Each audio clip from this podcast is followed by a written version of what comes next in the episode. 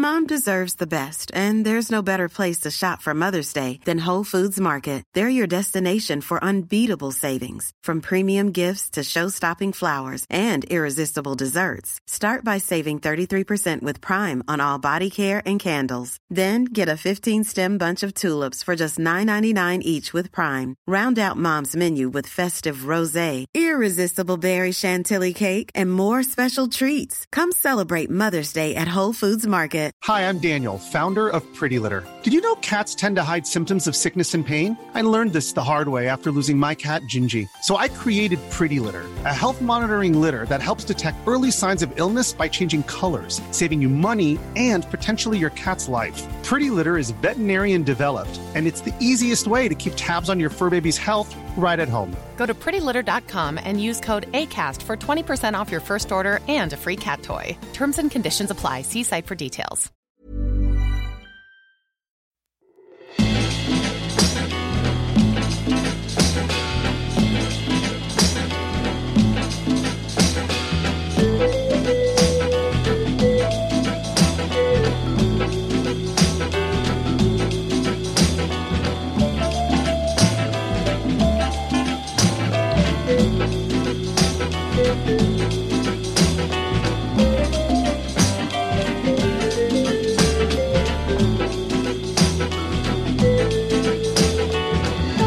Good evening, everyone, and welcome to Pick a Flick.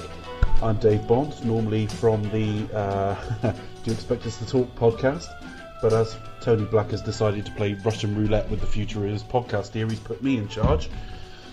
So, tonight with me, I have, with me, first of all, Stacey Taylor from Pop Culture's Parlour. Hello, dears. And I don't know why you? I put on an accent there, because... I don't know why you put on an accent. Where are you from? Uh, I'm from... Can you not tell? I'm from Birmingham. Well, I gathered that, but I just thought, you know, whereabouts in Birmingham? Um, I'm actually from, like, the south uh, posher part, but... Um, the south my, of posher part? Because yeah, but my hubby... from Moseley. Well, my hubby and um, his family are all from, like, Wednesbury, which is why I've got a bit of a Black Country twang. I thought that's why I didn't know, because they are they are different, and I lived in Birmingham once upon a time. So, joining her is Lee Grice. Hello. And how are you, sir? I'm well, thank you very much. So, without further ado, shall we go straight into it, folks, and see how we do? Let's. Okay. So, without further ado, let's pick a flick.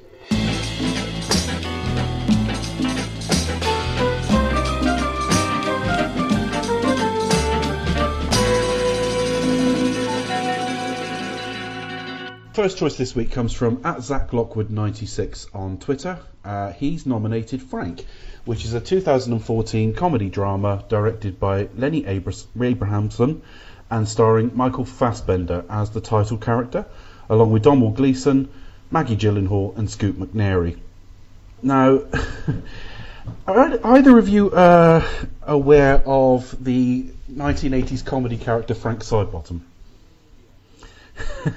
Only in as much as I'm terrified of his big paper mache head.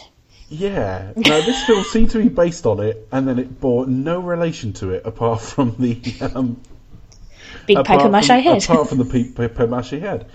So, just to tell a little bit, uh, tell tell listeners a little bit about this film. It's uh, it's basically Donald uh, Gleason's character. Yes. Joining yeah. a band at a retreat led by the enigmatic Frank character, who never really, never shows his face at all, and is commonly regarded by everyone around him as a yeah. genius.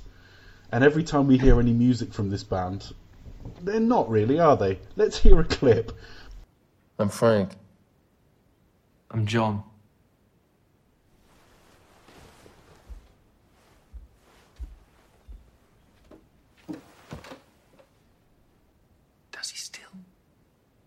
No.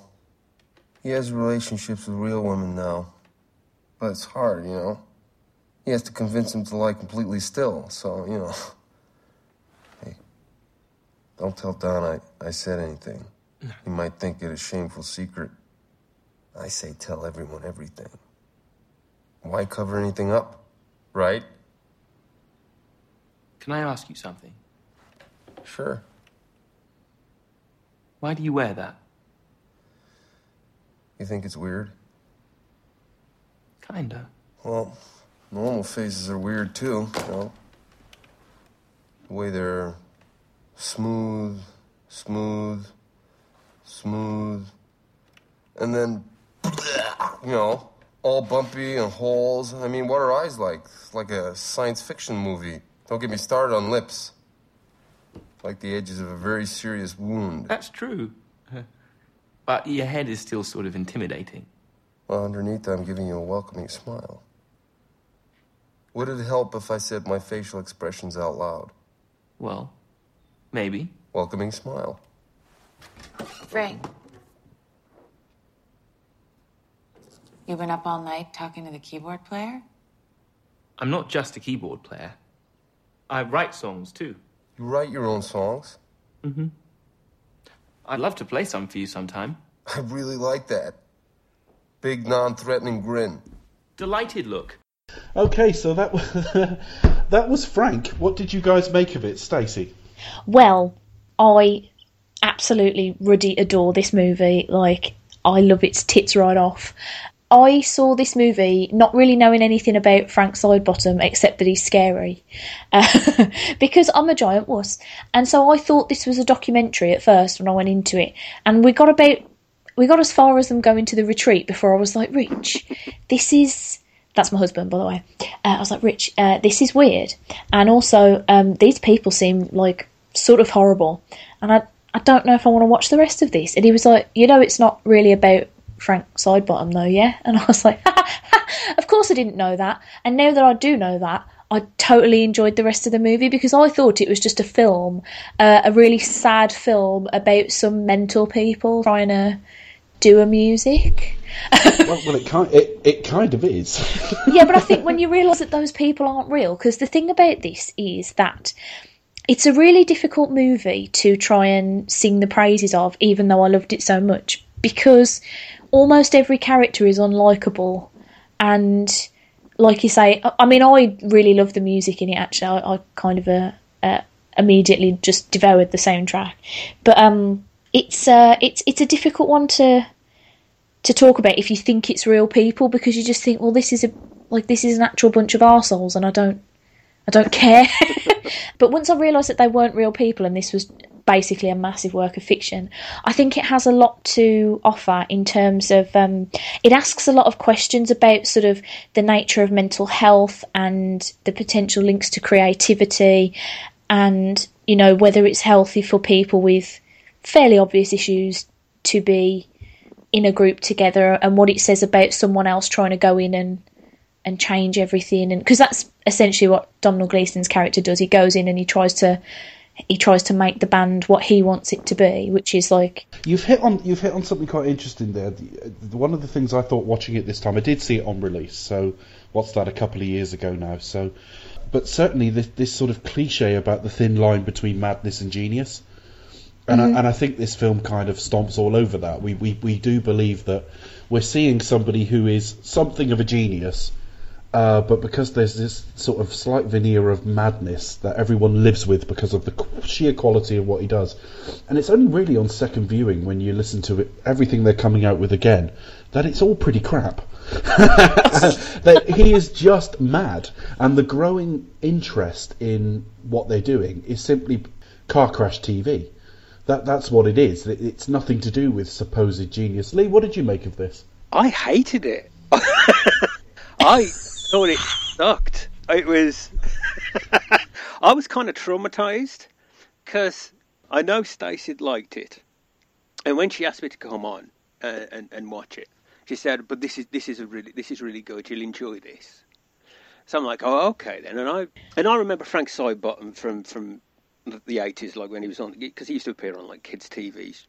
Like the Saturday morning tea. Yes, I remember. And late night channel. Voice was very, um, voice was very George Formby. Yeah, he had this like nasal, nasal, high pitched voice, like from Manchester, that kind of thing.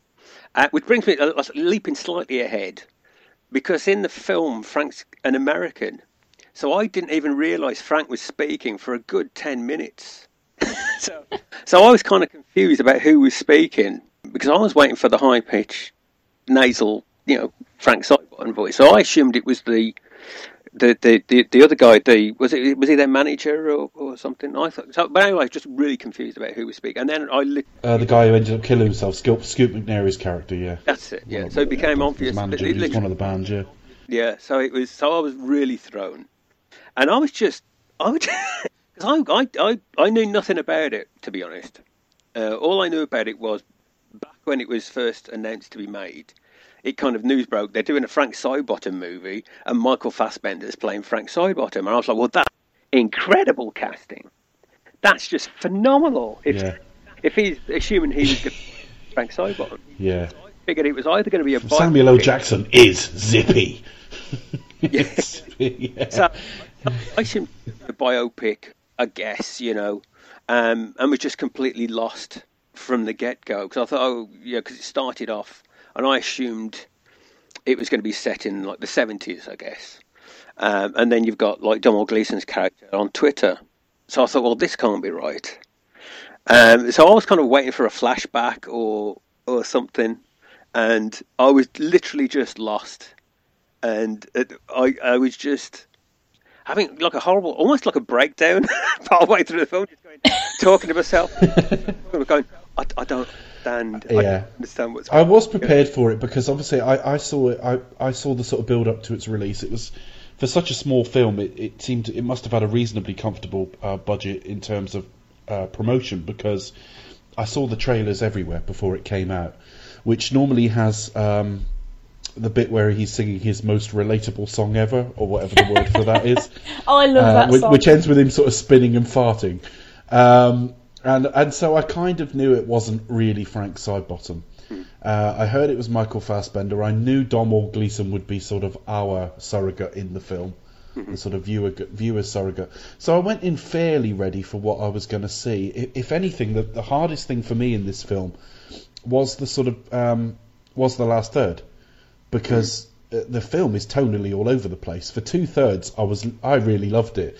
You know, the yeah. the family who turn up at the sh- the retreat, and he's he's in, he's sort of he's dancing with the mother in the um in the field and stuff like that. He's just obviously effortlessly charming, and it, it sort of adds to this whole surreal quality that disappears in the last third as you learn that he was entirely mentally ill and cannot cope with the stress of being put in front of the world. Yeah, I mean, I think... Hmm, see, I don't...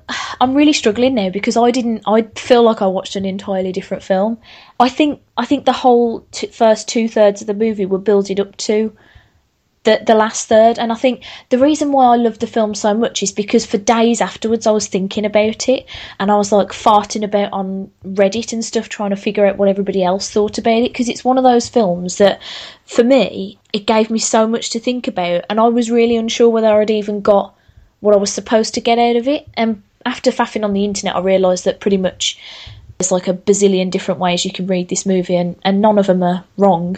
But I think I think it's difficult to watch, or it was for me at least, because I I do have mine, very minor mental health issues um, and sort of watching the extent to which some people's mental health can affect their lives in general, and the fact that they all found each other um, and Domhnall Gleeson almost destroyed it all for them, like, oh, it just broke my heart. And everything about that last third was just like, oh god, I'm just I was just so in love with the whole movie. I think Fassbender was mesmerising in the very f- few scenes you see him without his head without his massive head.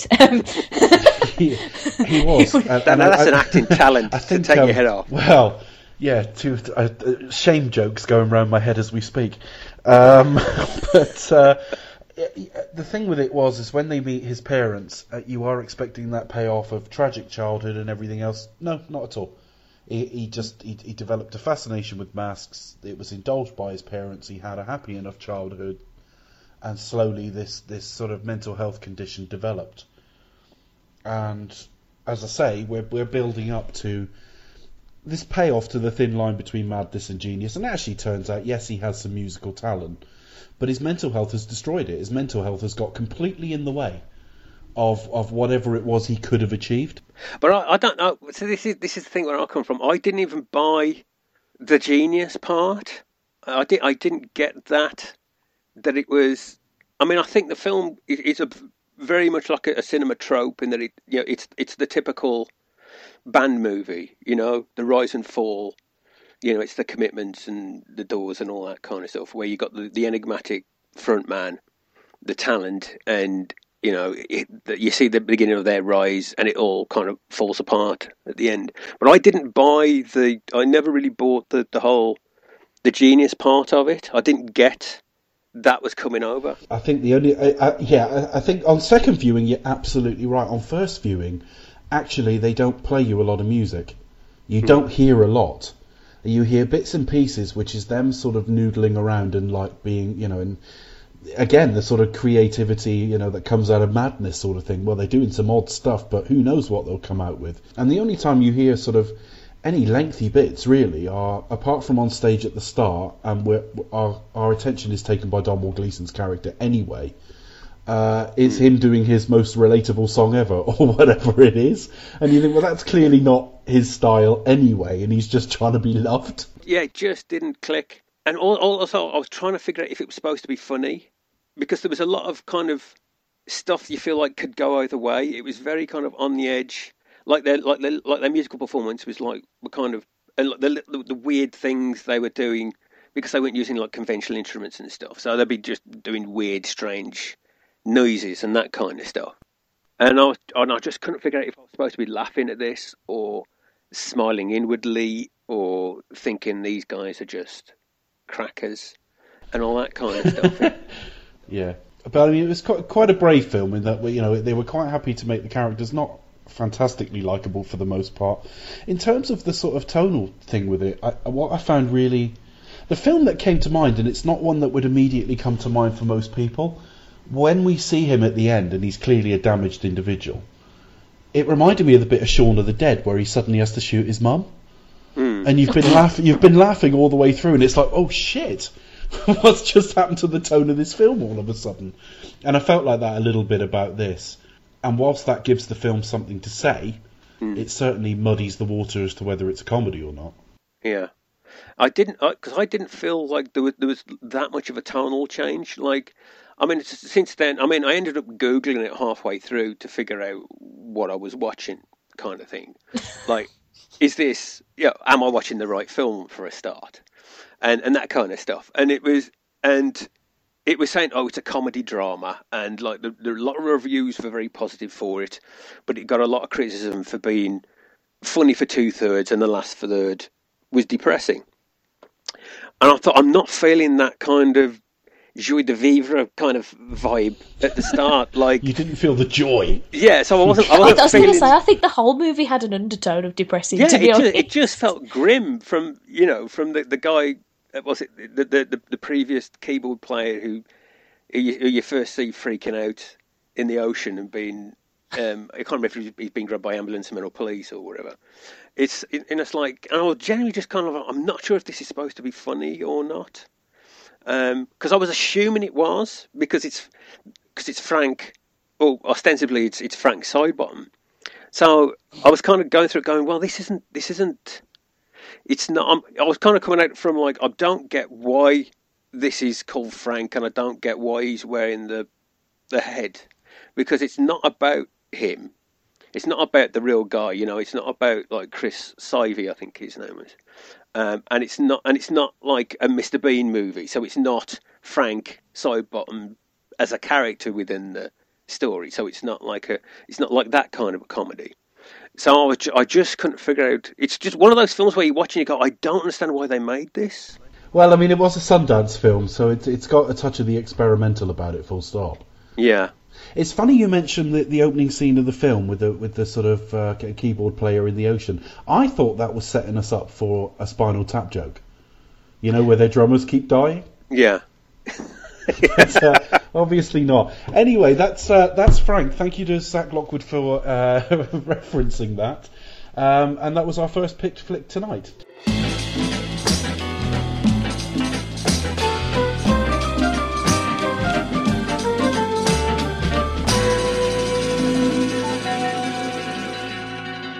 So now, yeah, we move on to our sort of our close-up section, if you like. This is uh, what we're going to talk tonight is about. Talking about Spinal Tap was actually quite apt because just to talk a little bit about films about music, really, more than anything else. Not to be confused with musicals, necessarily, although there's some crossover. And the films that always spring to mind for me are the aforementioned Spinal Tap, because that that is about the sort of uh, absurdities of sort of hard rock and life on the road and image and all the rest of it. Uh, the other films that have that occurred to me are um, The Blues Brothers, mm-hmm. because as much as that's a musical, it is, it is about them sort of going on their musical journey, putting the band back together. And then I guess the third one I, I would always name is, is High Fidelity, because High Fidelity for me is, is is a man's experience in life filtered through his experience of music and, and the soundtrack to his life. What are the films that sort of spring to mind for you guys, Lee? Yeah, I'm not a big music-y uh, film guy, but like I say, the the one that I, I like, The Commitments, I'm a big fan of. The Blues Brothers, like you just mentioned, was a massive film for me in my teens. Spinal Tap, not so much. It's it's I kind of miss that. My Spinal Tap was the comic strip Presents Bad News. That was kind of my Spinal Tap, in a way. Yeah. Bad News, was that was that the comic strip one? Yeah, that was the comic strip one. Yeah. Yeah. By the time I got to Spinal Tap, its hype was its hype, hype was all pervasive. It kind of took yeah. to maybe its third viewing to to really actually divorce myself from that and just enjoy it for what it is. Mm-hmm. Stacey, are there any films you, you that you sort of think of in this subgenre?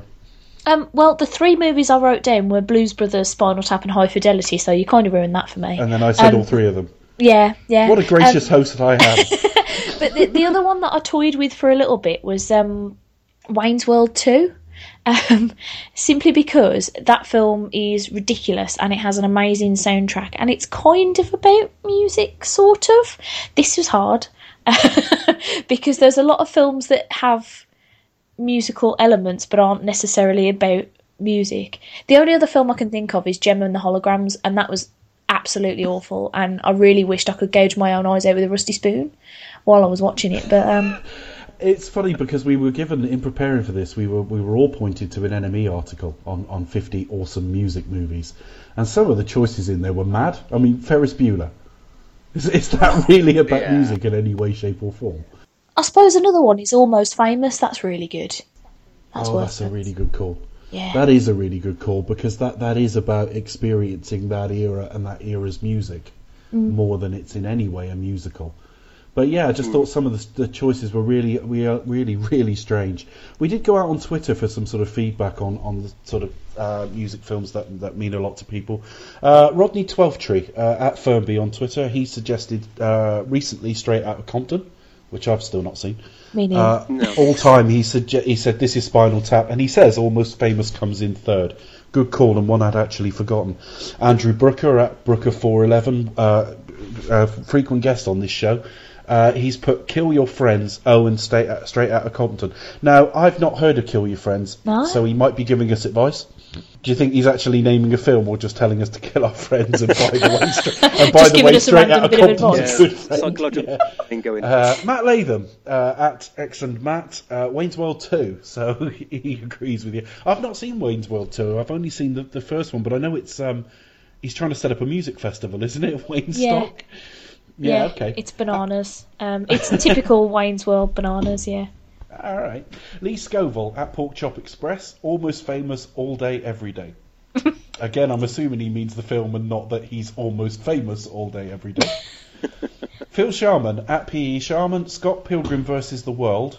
Singles, oh, good call. And this is Spinal Tap. And actually, just uh, before we go any further, they're probably a good couple of ones to think of. Singles always sort of slips by me because it wasn't notably successful, but given my age, that's actually my sort of era, the the, the sort of the grunge era. I was in my teens when that happened. So, uh, and it did have uh, quite a lot of cameos from Seattle bands. With that early nineties look, you had like members of Pearl Jam in that their their screen band was called Citizen Dick. Um, Scott Pilgrim versus the World, I'm less sure about that. Would you agree that's about music? I've only seen it the once. I don't think it's necessarily about music so much as it just features some really cracking musical scenes, I guess. Because, I mean, a good soundtrack by itself wouldn't count, otherwise all Tarantino films are about music.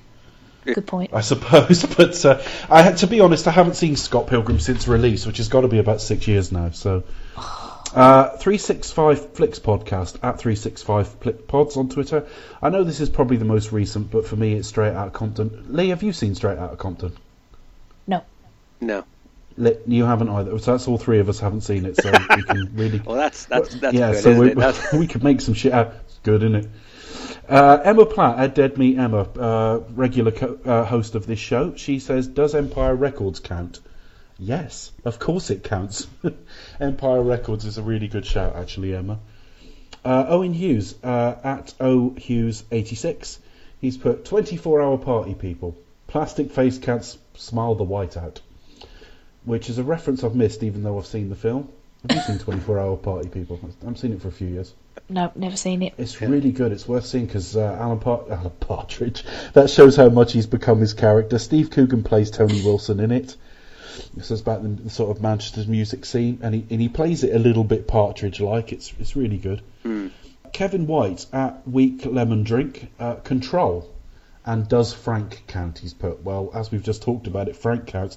Control's a really good shout. That's the uh, that's the uh, film about Joy Division. So yeah, good shout. Uh, um, and then we've got Maya Brooker at Maya Brooker. She-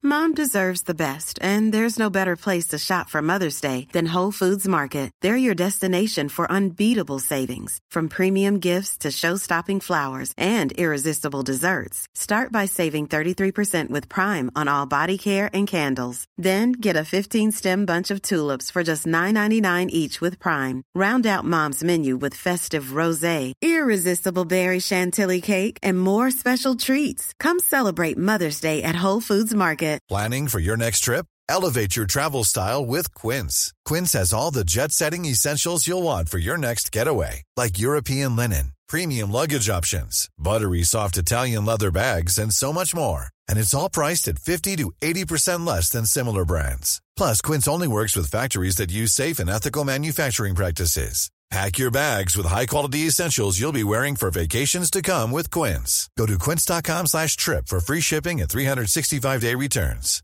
Hi, I'm Daniel, founder of Pretty Litter. Cats and cat owners deserve better than any old-fashioned litter. That's why I teamed up with scientists and veterinarians to create Pretty Litter. Its innovative crystal formula has superior odor control and weighs up to eighty percent less than clay litter.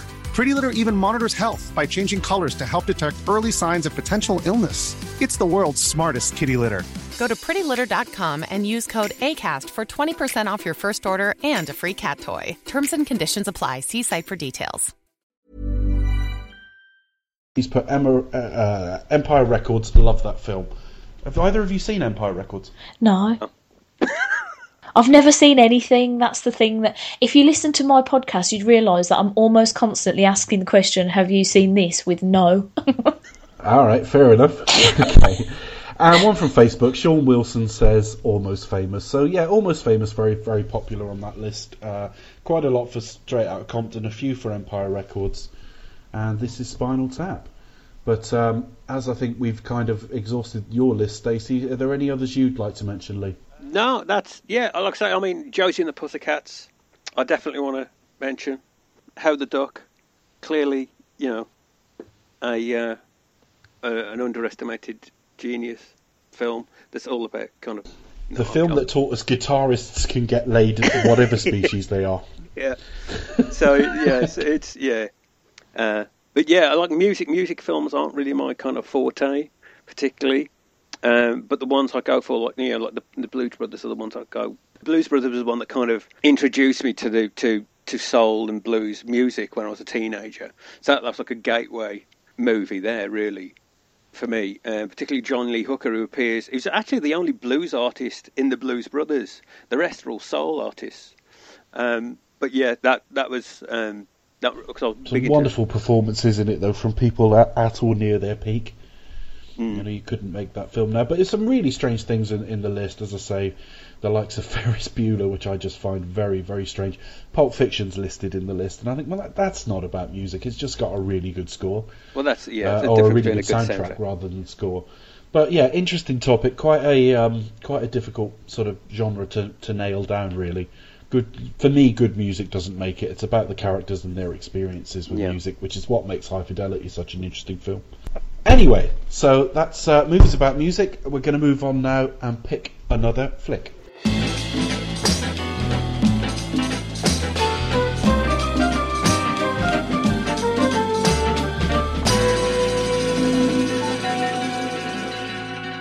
Four Rooms is a nineteen ninety-five anthology comedy film directed by Alison Anders, Alexander Rockwell, Robert Rodriguez and Quentin Tarantino, each directing one segment of the film that is in its entirety, entirety loosely based on the adult short write, fiction writings of Roald Dahl.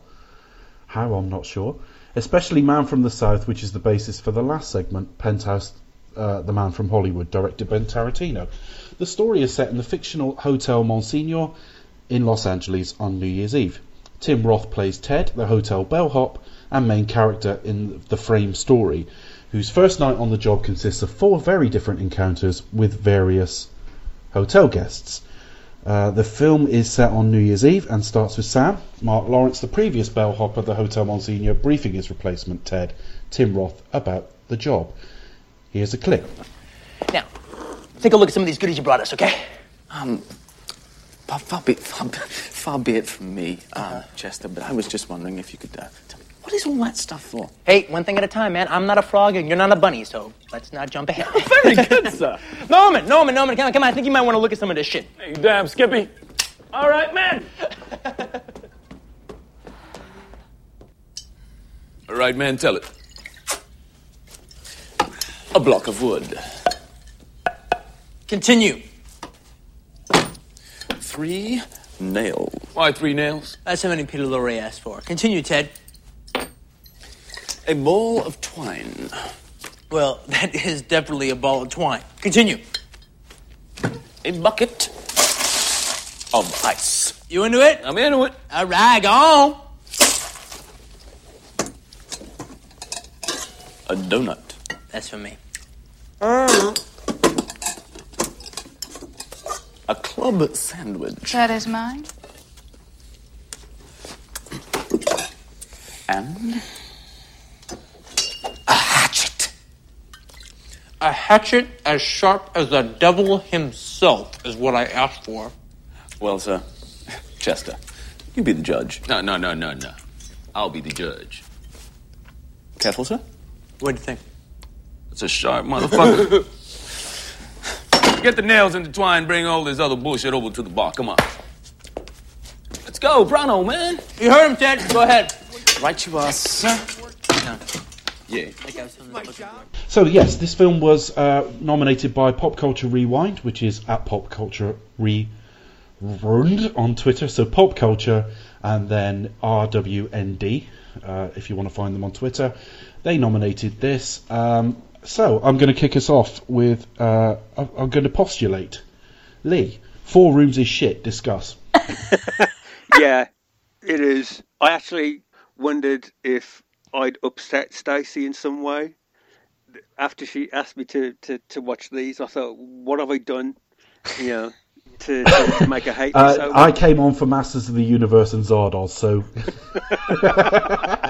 But you don't get any sympathy off me. You've got to you've got to wade through some right shit before you get any sympathy from See, me. Having said that, you are off to a cracking start with this one.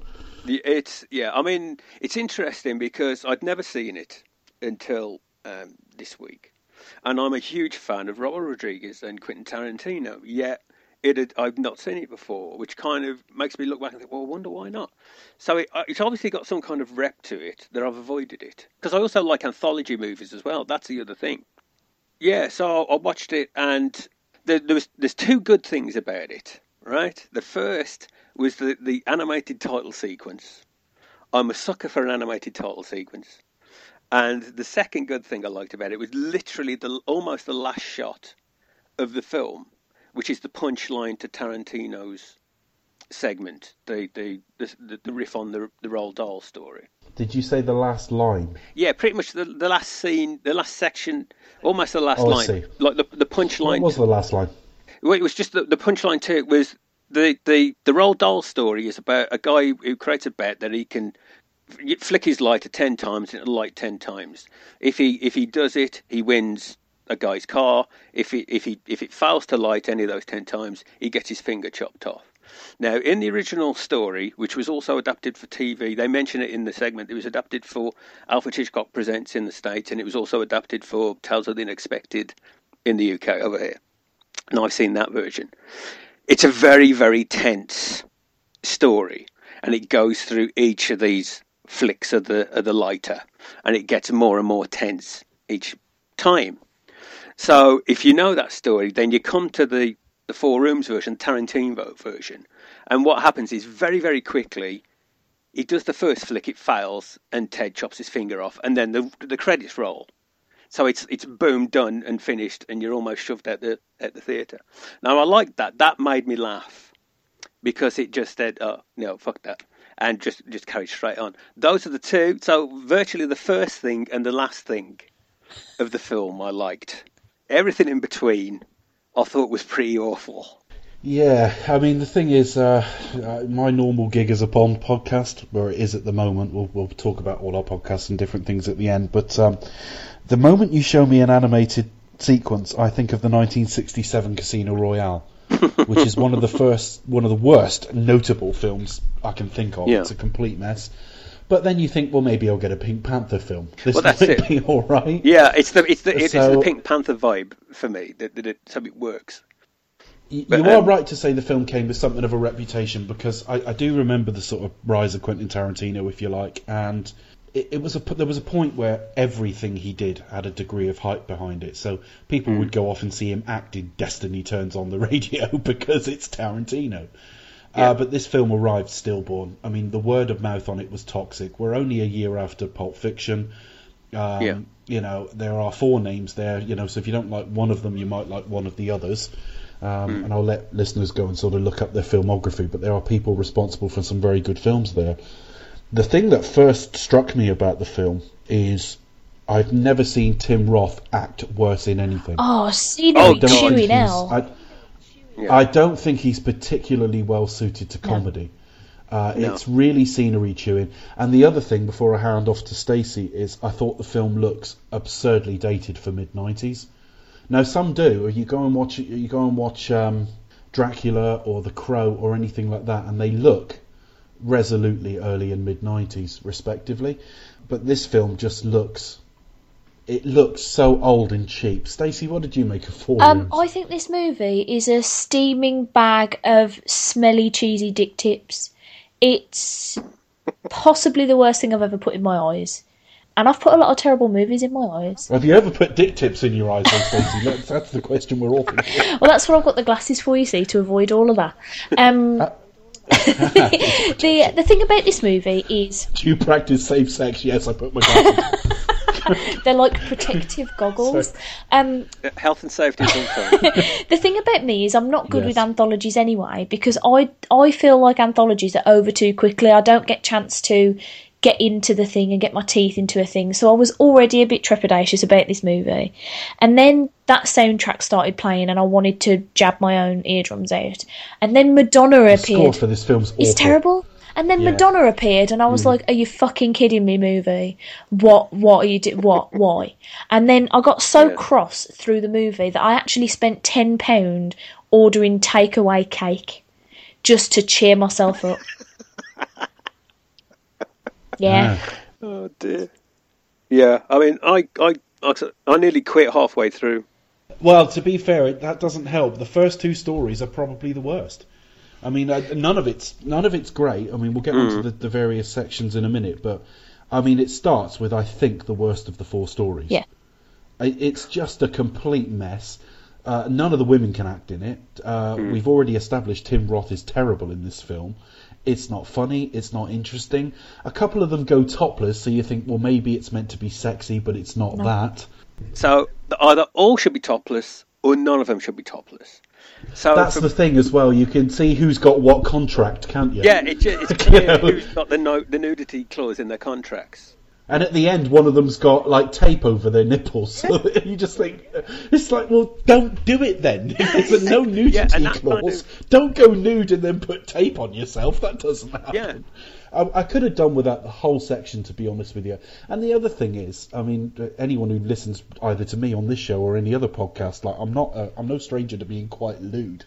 But I have to say, I thought the whole trying to get some jizz storyline was astonishingly pointless and tasteless.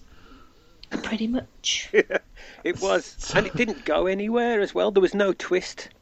You know, it needs to have a twist. There was no twist. It ended up with Amanda Decadney coming out of the water. You know, I know. How, talk about dated. Yeah, Amanda Decadney in it. That really dated it. That was like, holy crap.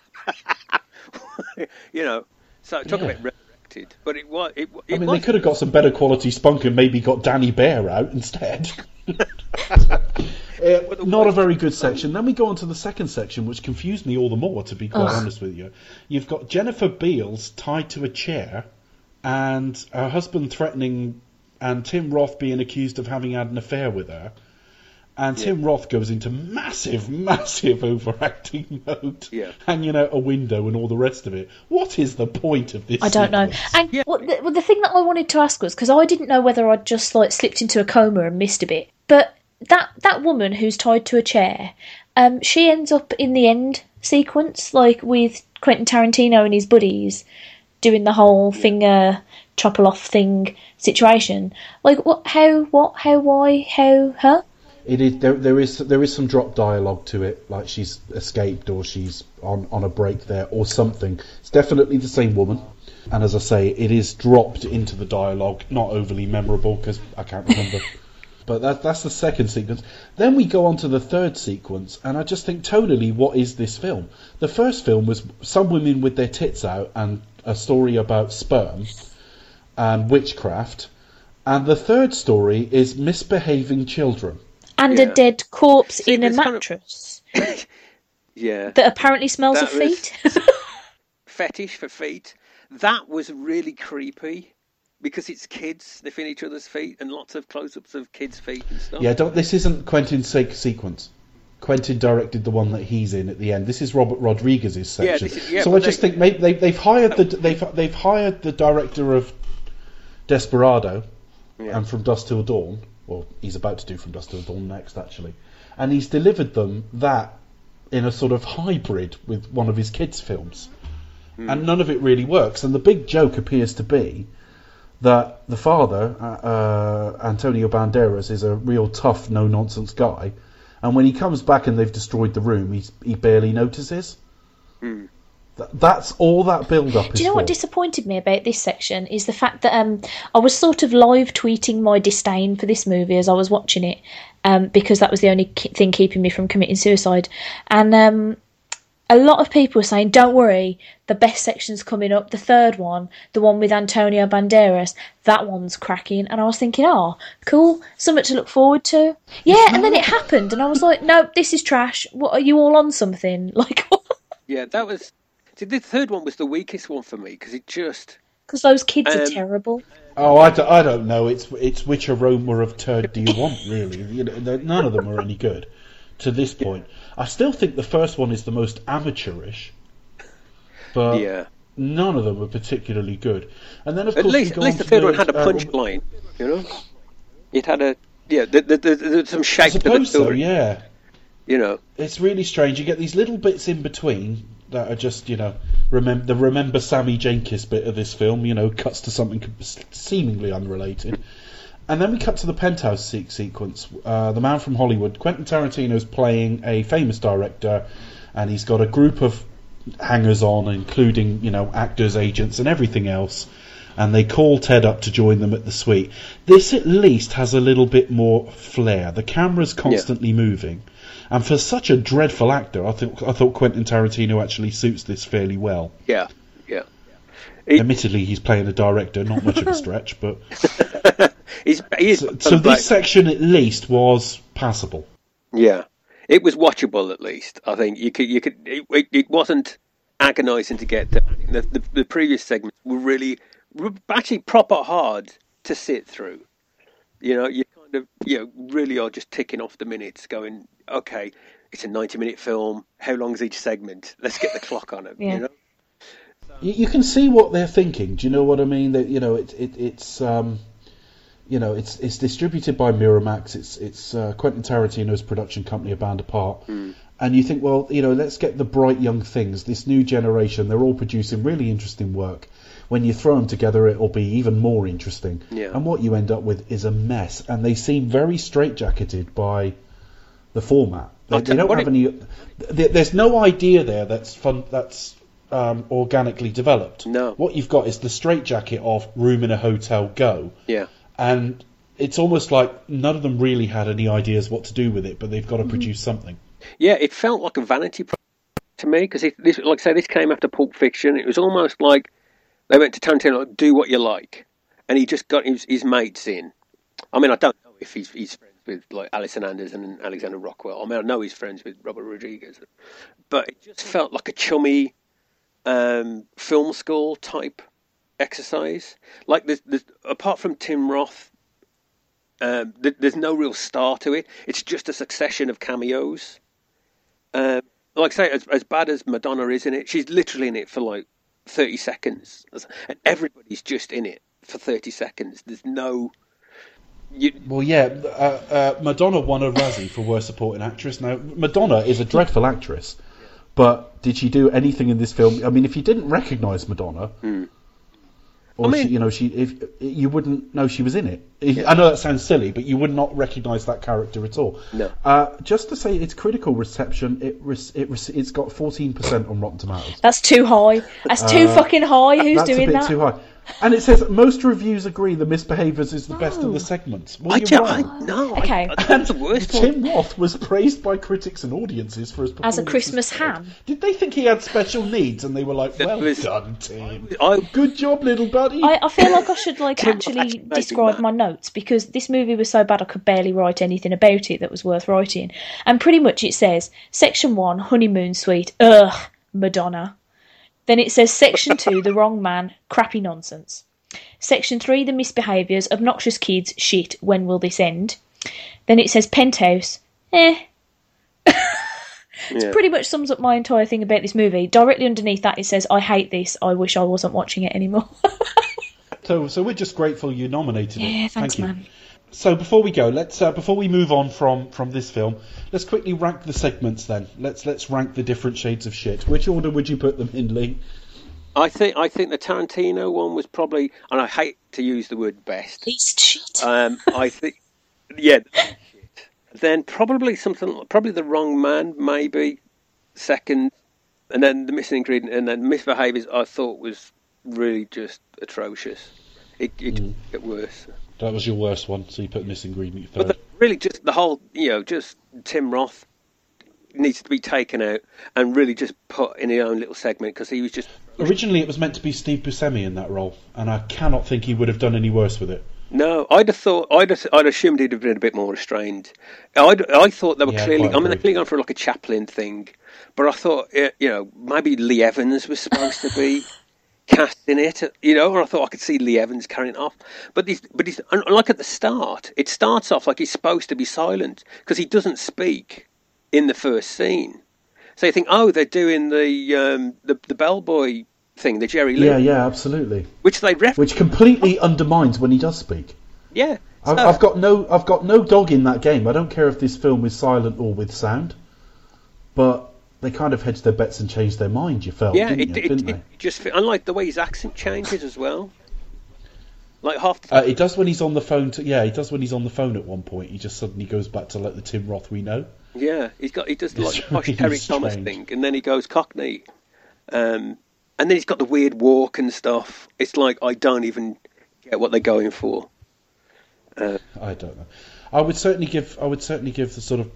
I wouldn't even give it praise, but I, I think The Man from Hollywood, the Quentin Tarantino sequence, at least looks like it was uh, directed by a professional. And for one of only a couple of times in his career, Quentin Tarantino was in the right role. Uh, the rest of them, I think, are, are rock bottom. I would certainly put The Missing Ingredient, the first one, last. Uh, but yeah, they're all pretty bad. So uh, thanks for that. Pop, Pop Culture Rewind. We're very, very grateful.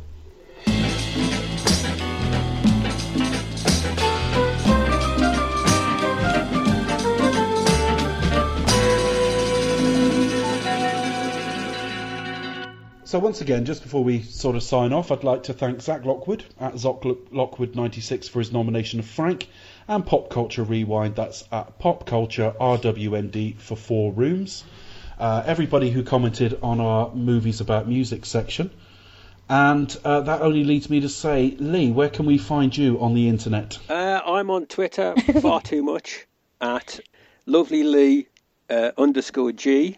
If you want to check out the archives of the podcast I used to do called Small Press Big Mouth, you can find them at um, small press big mouth dot blogspot dot com. And what was the gist of that podcast, Lee? What it will was, people find? About small press and indie comics. Um, ah. So it's, uh, it's okay. Good. Stacey, where can we find you on the internet, and where can we hear your dulcet tones? Bloody everywhere, like a rash on a cheap hooker. Um, I am at Stacey's Parlour on Twitter, and uh, you can find the podcast either on iTunes or at pop culture parlour dot podbean dot com.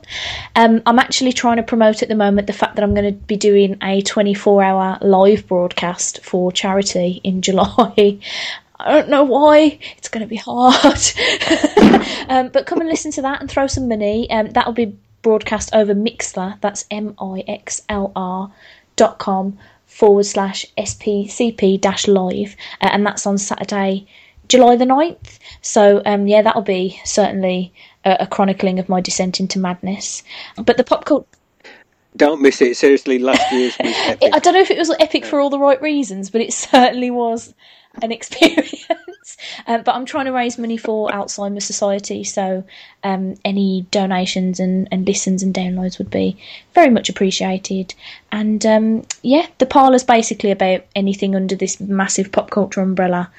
And I also do a podcast all about the Ninja Turtles, because why not, called Podcast in a Half Shell, and that's uh, at pop culture parlour dot podbean dot com as well. I did well to come back to concentrate on that rest of that conversation, because you called yourself a cheap hooker and then you said Stacey's Parlour. Do you know, you wouldn't believe the number just, of uh, spam bot sexy people I get following me on Twitter. Like, look at my tits! And I'm like, I don't want to! I don't want to! My eyes. Send them to me. I'm okay with that kind of thing. I was going to say, send them to us. We'll sort them out. Oh, yeah. So the, thank you for both of you for joining us. Well, thank you, Emryon, and just I want to you know, just say to the listeners, don't worry, we're from the Midlands, there's nothing wrong with your ears. Well, there might be something wrong with your ears, and listening to uh, people from the Midlands won't change that. So that was Pick a Flick. You pick a flick, we talk about it. Simple as that. Good night, folks. Coca-Cola, lipstick ring, go dance all night, dance all night, I've got dancing legs, woo! They won't stop the dancing, no, they won't stop the dancing. Kiss me, just kiss me, kiss me, Nephrodite. Just the way you like it, just the way you like it. Kiss me, kiss me, lipstick, kiss me, lipstick, Ringo, that's the way you like it. Selling a little or a lot? Shopify helps you do your thing however you cha-ching. Shopify is the global commerce platform that helps you sell at every stage of your business. From the launch your online shop stage to the first real-life store stage, all the way to the did we just hit a million orders stage. Shopify is there to help you grow. Shopify helps you turn browsers into buyers with the internet's best converting checkout. thirty-six percent better on average compared to other leading commerce platforms. Because businesses that grow, grow with Shopify. Get a one dollar per month trial period at shopify.com slash work. Shopify.com slash work. Planning for your next trip?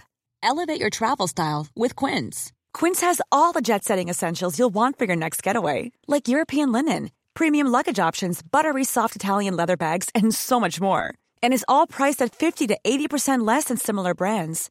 Plus, Quince only works with factories that use safe and ethical manufacturing practices. Pack your bags with high-quality essentials you'll be wearing for vacations to come with Quince. Go to quince dot com slash pack for free shipping and three sixty-five day returns.